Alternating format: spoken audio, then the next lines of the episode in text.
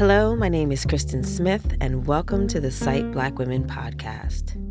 It's February, so happy Black History Month, everyone. Black History Month is a time when we as a country pause to reflect on the genealogy of African Americans, our historical path, our intellectual contributions, our innovations, our politics, and our concerns.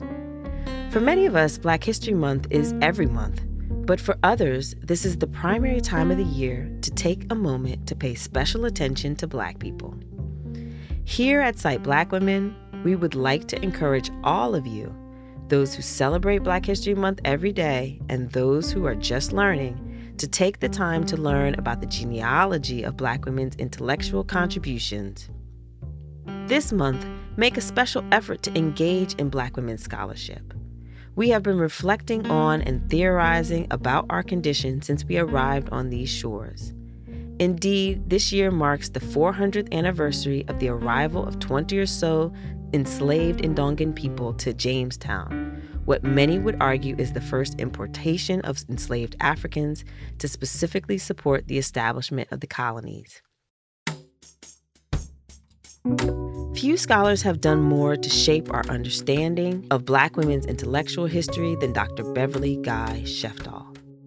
She writes, quote, the argument that African American women confront both a woman question and a race problem captures the essence of black feminist thought in the 19th century and would reverberate among intellectuals, journalists, activists, writers, educators, artists, and community leaders, both male and female, for generations.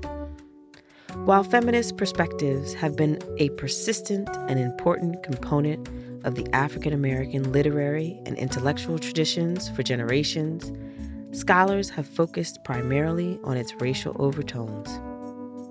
This tendency to ignore long years of political struggle aimed at eradicating the multiple oppressions that Black women experience resulted in erroneous notions about the relevance of feminism to the Black community during the second wave of the women's movement. Rewriting Black history using gender as one category of analysis should render obsolete the notion that feminist thinking is alien to African American women or that they have been misguided imitators of white women.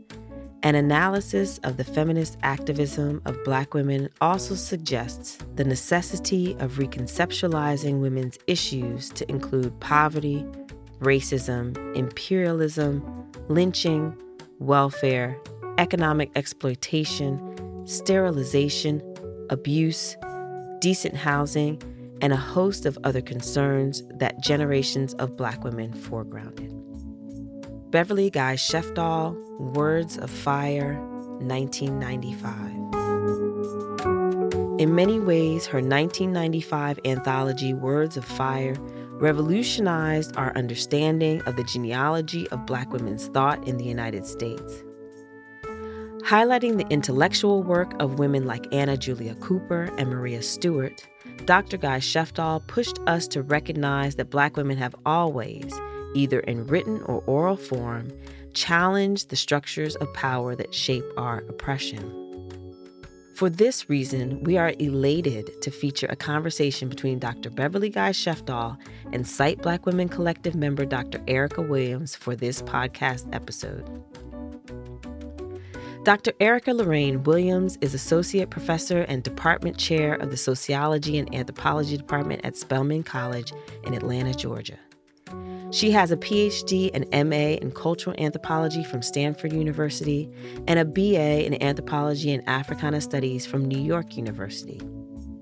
She is the author of Sex Tourism in Bahia Ambiguous Entanglements, which was published in 2013 and which won the National Women's Studies Association University of Illinois Press First Book Prize in 2011.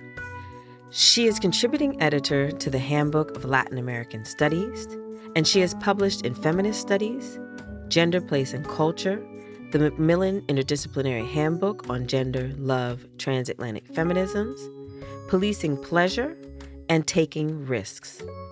She is also currently working on a project on Afro Brazilian feminist activism in Bahia, Brazil. Dr. Beverly Guy Sheftall is founding director of the Women's Research and Resource Center, Anna Julia Cooper Professor of Women's Studies at Spelman College, adjunct professor at Emory University's Institute for Women's Studies, and past president of the National Women's Studies Association. At age 16, Dr. Guy Sheftall entered Spelman College, where she majored in English and minored in secondary education. After graduating with honors, she attended Wellesley College for a fifth year of study in English and then went on to Atlanta University to pursue a master's degree in English. Her thesis was entitled Faulkner's Treatment of Women in His Major Novels. A year later, Dr. Guy Sheftall began her first teaching job in the Department of English at Alabama State University in Montgomery, Alabama. In 1971, she returned to her alma mater, Spelman College, and joined the English department. Dr. Guy Sheftall has a long history of researching and writing about African American women's intellectual contributions. She co edited the first anthology on Black women's literature, Sturdy Black Bridges Visions of Black Women in Literature, with Roseanne P. Bell and Betty Parker Smith in 1979. In 1983, she became the founding editor of Sage, a scholarly journal on Black women, which was devoted exclusively to the experiences of women of African descent and was published from 1983 to 1996. In 1991, she published her dissertation, Daughters of Sorrow Attitudes Toward Black Women from 1880 to 1920 and of course, in 1995, she published her groundbreaking anthology, Words of Fire, an anthology of African American feminist thought.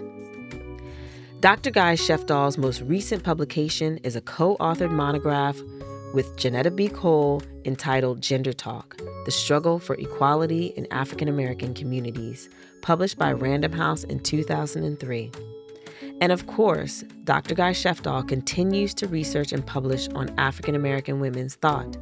She is currently developing an anthology of Audre Lorde's writings in collaboration with Rudolph P. Byrd and Johnnetta B. Cole through Oxford University Press.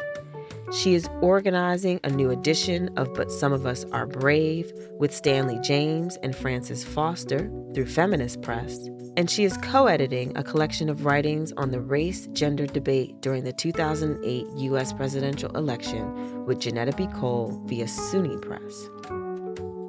Dr. Guy Sheftall is the recipient of numerous fellowships and awards, among them a National Kellogg Fellowship, a Woodrow Wilson Fellowship for Dissertations in Women's Studies, and Spelman's Presidential Faculty Award for Outstanding Scholarship. She has been involved with the National Women's Studies movement since its inception and provided leadership for the establishment of the first women's studies major at a historically black college. Beyond the academy, she has been involved in a number of advocacy organizations, which include the National Black Women's Health Project, the National Council for Research on Women, and the National Coalition of 100 Black Women, on whose boards she has served. In her role as director of Spelman's Women's Center, she has also been involved with the development of student activism around misogynist images of black women in hip hop, as well as a broad range of social justice issues, including reproductive rights and violence against women. And of course, last but definitely not least, she teaches women's studies courses, including feminist theory and global black feminism.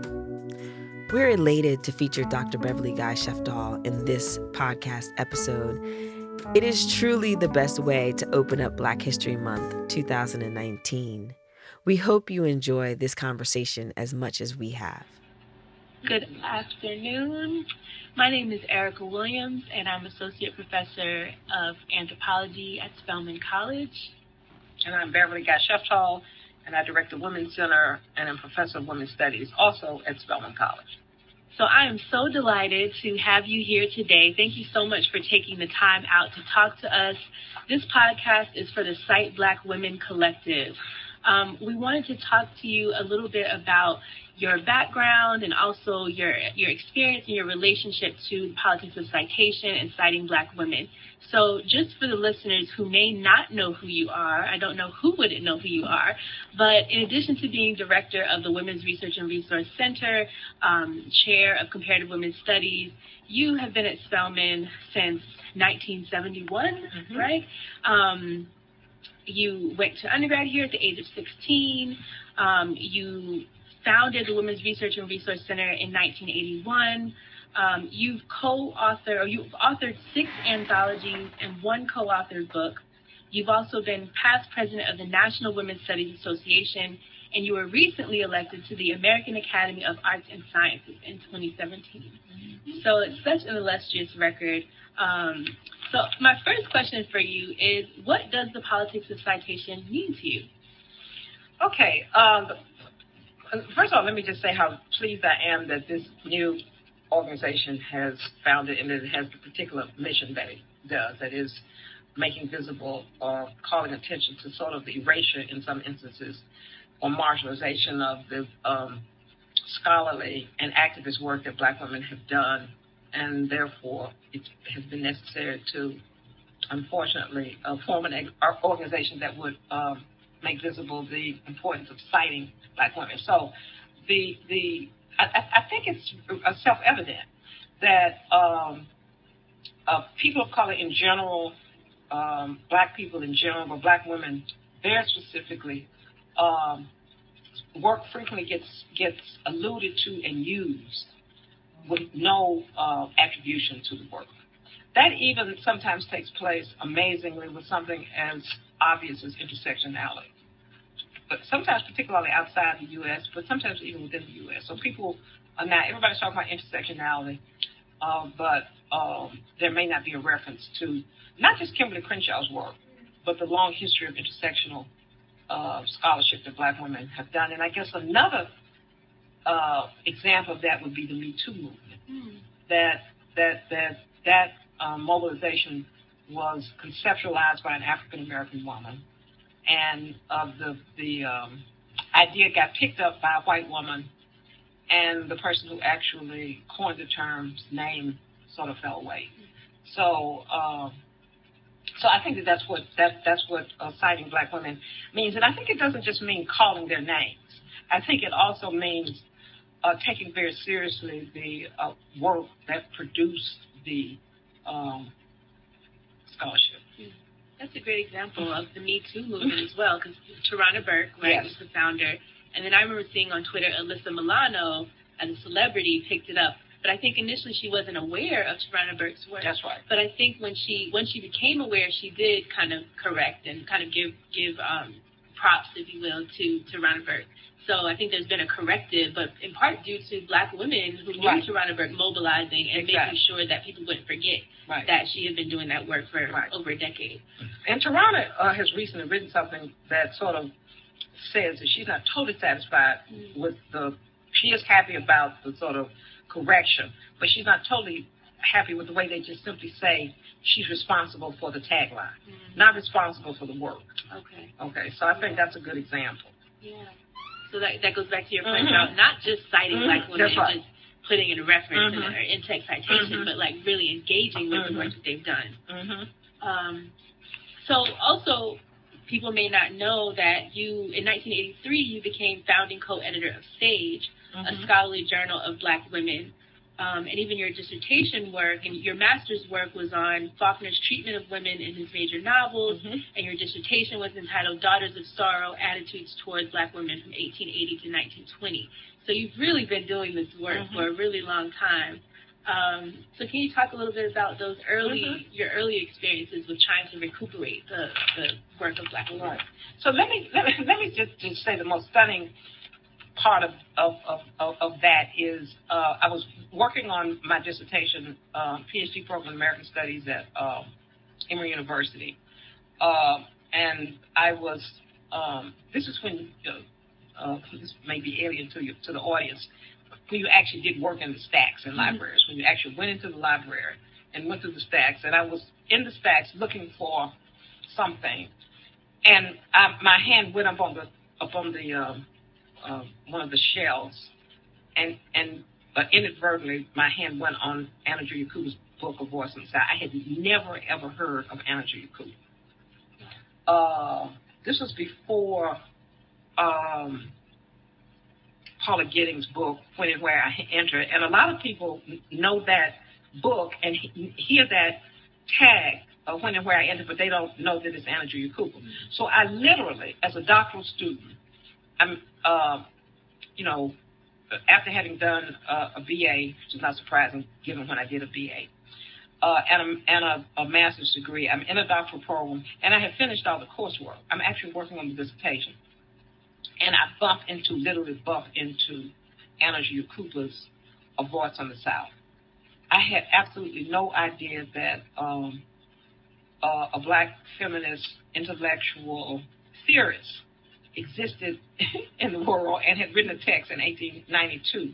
And so that's an example of uh, the um, erasure of women like Anna Julia Cooper. I knew about Du Bois. Mm-hmm. I knew about um, even the, the uh, black women um, who were in the club movement. And uh, and I knew that that was the age of Du Bois, and I knew about all kinds of intellectuals, but Anna Julia Cooper, unfortunately, had fallen off of the uh, radar.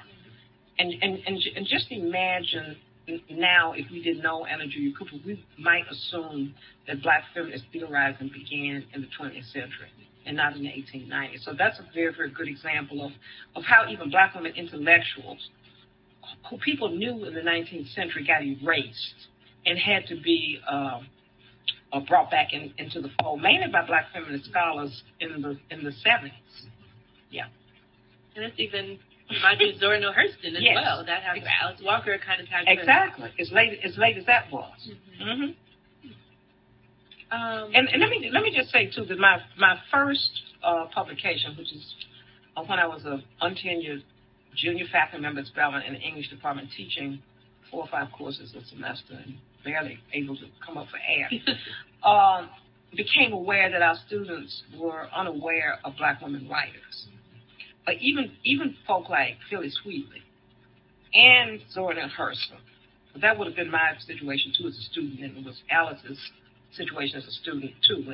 And so, um, Roseanne Bell was also in the English department. So we we were really wanting to have our students be aware that there was a, a very vibrant black women's literary tradition mm-hmm. going back to the uh, to Phillis Wheatley. And so, without very much knowledge of publications, how to get things published, um, we imagined this anthology called Sturdy Black Bridges Visions of Black Women in Literature. And it's hard to imagine now that there was the first anthology of black women's literature. It came out in 1979.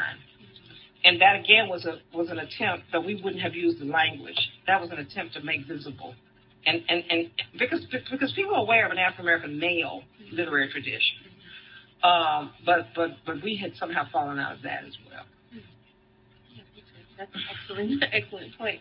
Um, I also noticed that a lot of your books have been anthologies. Mm-hmm. You've done a lot of collaborative mm-hmm. writing projects. Do you think that there's something to that, like something that um, I don't know how to phrase this question, but you know, can you talk a little bit about the role that collaborative writing might play mm-hmm. in your efforts to mm-hmm. recuperate these, you know, Black women's legacies? You know, the, the first thing that I w- would say is be, be, because I got a job uh, in 1971, not even on a tenure track, uh, and not even having a PhD, I I was not socialized with certain kinds of norms. And one of the norms, for example, that one would have been socialized, uh, and if you were on a tenure track, wanting to move through the uh, through the tenure track thing, is that you should do single author texts mm-hmm. because um, anthologies and collaborative work um, is, is, is, is not um, uh, privileged in the way that monographs are. So I, I didn't, I, I was free from that kind of, of message in my head. That, that, that what you need to do first is, um, is a single author monograph.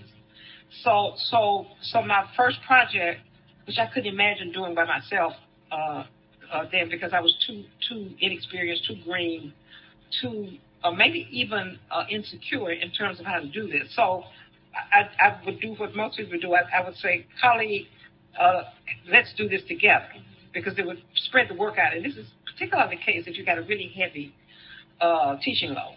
So my first um, publication was collaborative. It was an anthology, and so I I uh, got into the habit of doing collaborative work, and and I think I was compelled more about doing that given the timing. And I'm thinking about much of the Black women's studies work in the early years was collaborative. It was anthologies. Mm-hmm. Think about Some of Us Are Brave, or think about that first uh, collection of uh, historical essays. Those those were co-edited.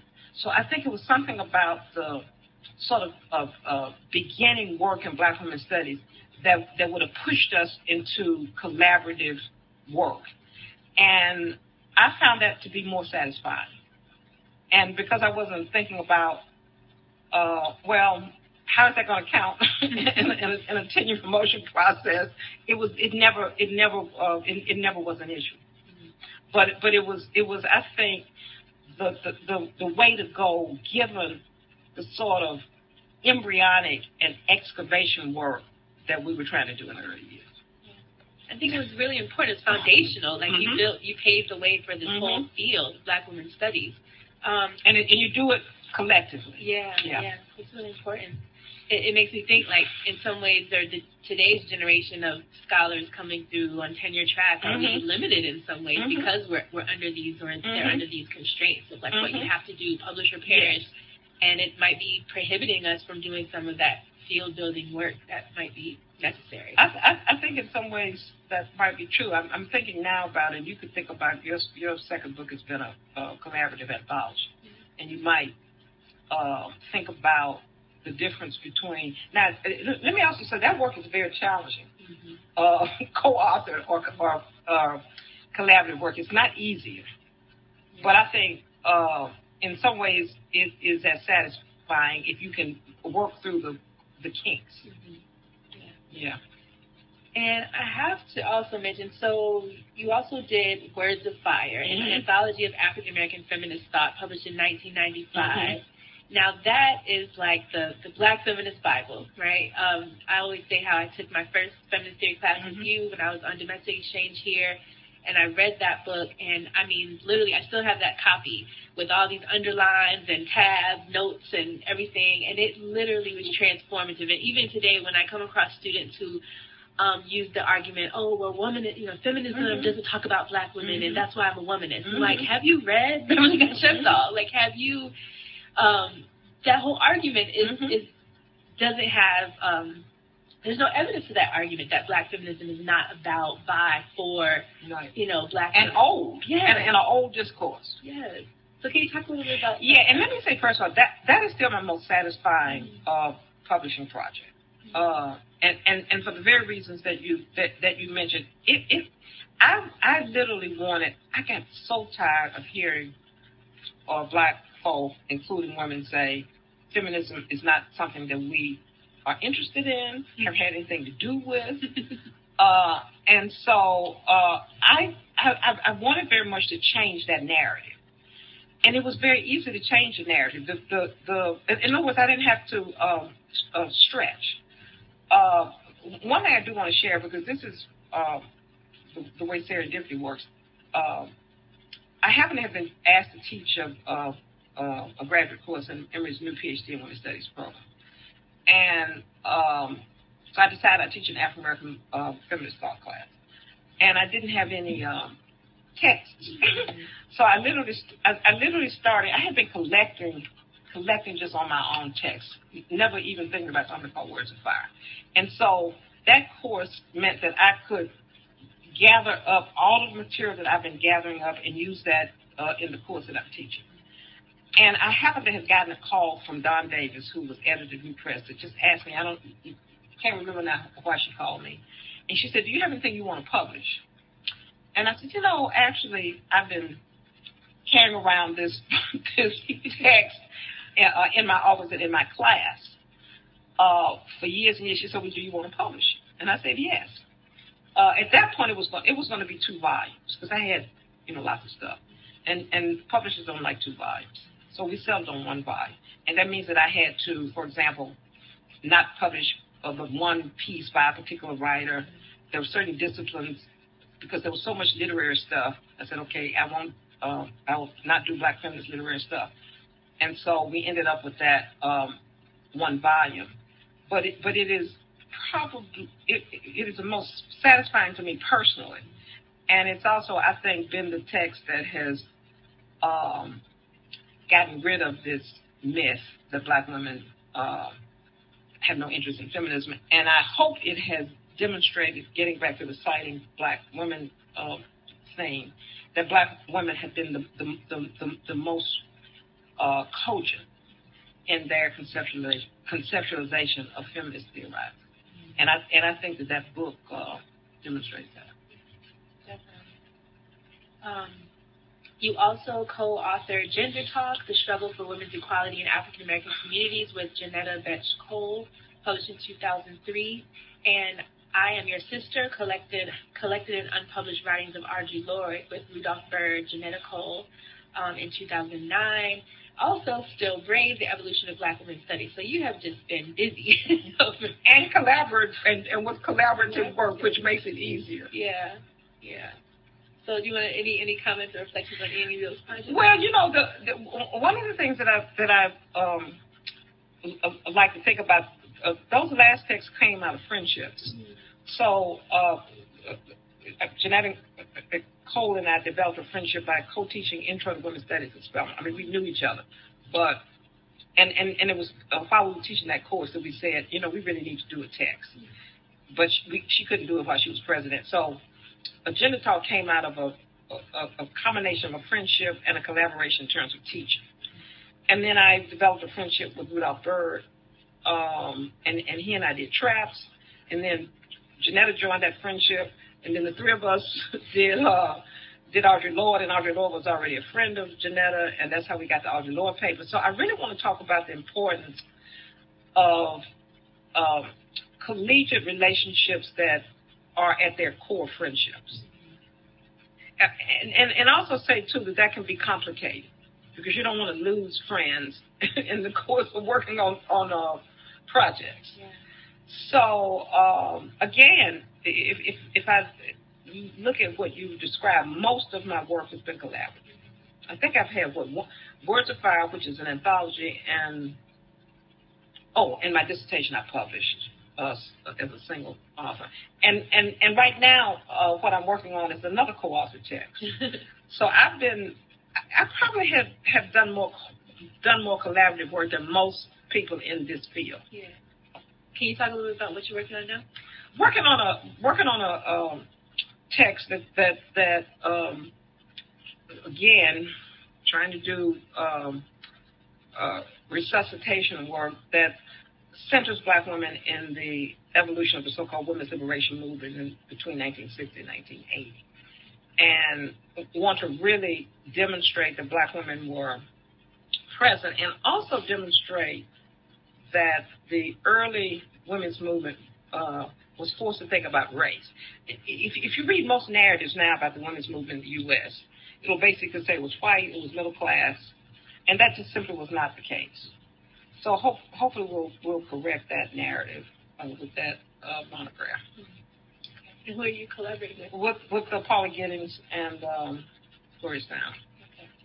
That's really interesting what you said about friendship because it reminds me of at the National Women's Studies Association conference this past year in Atlanta there was a I felt like there was a focus on friendship with the yeah. keynotes, um, especially the one with Elijah Nelson right. and Elizabeth Alexander. Alexander. Yeah. It was just beautiful. It was so beautiful to see this, you know, to see that feature, that yeah. you know, black women's friendship and. And Barbara, I think, did that did that deliberately. Yeah. That really. And I and you and I we we hope that that is a is a cross generational situation mm-hmm. as well. That it, that that we keep doing that. And I, it, it may be the case that folks don't know this. That is, don't know that, the, that these are friendships. So hopefully the Citing Black Women Project will also, uh, you know, remind us of that as well. Yeah. yeah. What is, what is, what work is coming out now that you're most inspired or excited by in terms of citing black women or centering black women? You know, I I have I really like memoirs as a genre, which is which you know. Uh, I, sh- I shouldn't say there's not any new theoretical work. There's a lot of new queer theory as it relates to Black studies, which I'm interested in. But but I'm I'm at this point in, in my life, and maybe it's because of my own age, I'm very interested in reading how Black women have what Black women have to share with us about their personal, intimate, emotional, political lives. And uh, I think I think memoirs are very challenging genres, and I think that it's not been a, a genre that Black people, generally speaking, have been comfortable with. And I'm not talking about autobiographies, but uh, so I'm, I'm very interested in, in, in, in, in memoirs as a as, as a genre, and I find them to be very, you know, exciting. Not in the not in the same way that new theory is exciting, but in the sense that, that I think there's a lot about us that we don't know. Mm-hmm. And I, I'll just give one example. Um, uh, Valerie Boyd has edited um, Alice Walker's journals.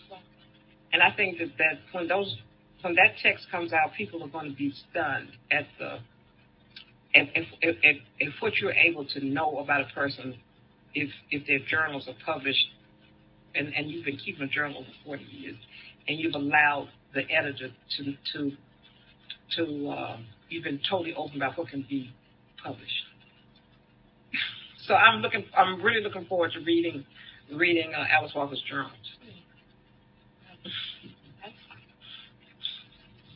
that's very brave. yes.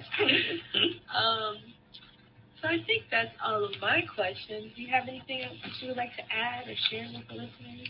Um, I guess the only the, the, the only thing that, that, that, that I would say, and I said it in my class on Wednesday, I I, I really wish that um, this generation of folk, young folk, would be as obsessed with print and obsessed with books as I was growing up as a child, to the point that uh, after my mother would make us turn the lights off in the bedroom, I would wait for a certain amount of time and with my flashlight get into the closet and read. and I shared that with my students the other day. They looked at me like.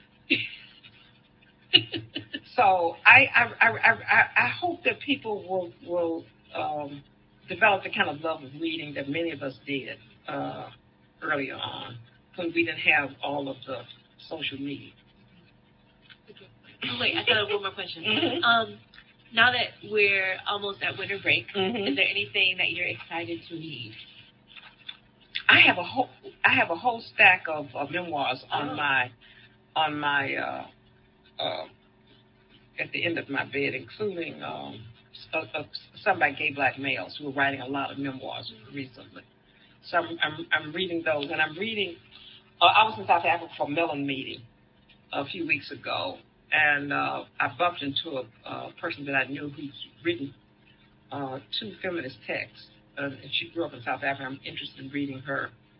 Um, it, it, she, she basically talks about what it means to be a feminist in South Africa. So I'm looking forward to reading her. So you see, I'm I'm, I'm really leaning toward uh, autobiographical work. Yeah.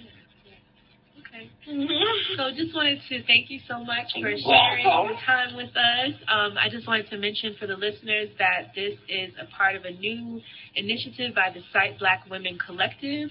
Um, Christen Smith at UT Austin is the founder, and the project, um, you know, is selling T-shirts and sweatshirts with the Cite Black Women um, logo on it, and it's to benefit um, an independent Afro-Brazilian school in Salvador, Bahia. We also have Cite Black Women, the hashtag on Twitter, and Cite Black Women Sunday. So every mm-hmm. Sunday, people get on Twitter and tweet um, different quotes or excerpts or whatever they're reading, work by black women. I've seen you've done some of that on Twitter without right. necessarily right. knowing That's that right. you were doing it, but you're contributing. You know, sometimes I would retweet you and put mm-hmm. the hashtag mm-hmm. Black Women. Mm-hmm. So I think it's been really helpful in mobilizing a community mm-hmm. on Twitter and social mm-hmm. media, and we have an Instagram presence as well. Yep. Um, but really sharing the knowledge and starting conversations and introducing authors to people that they might not have heard of before. Um, so that's great. So so this has been around for a couple of months. Um, I think it's been around for a year. The For a year, podcast okay, is new. okay, The the website, podcast is new, the okay. website is, Okay. has just launched it like in December, and the podcast is just launched. So everything, the podcast and the website is all new. Mhm. But the project on your social media has been around Right. for about a year. Now that's the advantage of social. That's one of the advantages of social media. So I like that. okay. Well, thank you so You're much for your time. Bye bye. Bye everyone.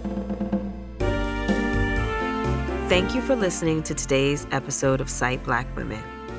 Follow us at Cite Black Women on Twitter, Instagram, and Facebook, and our new website, www.citeblackwomencollective.org. And remember, it's simple Cite Black Women. We theorize, we produce, we revolutionize the world.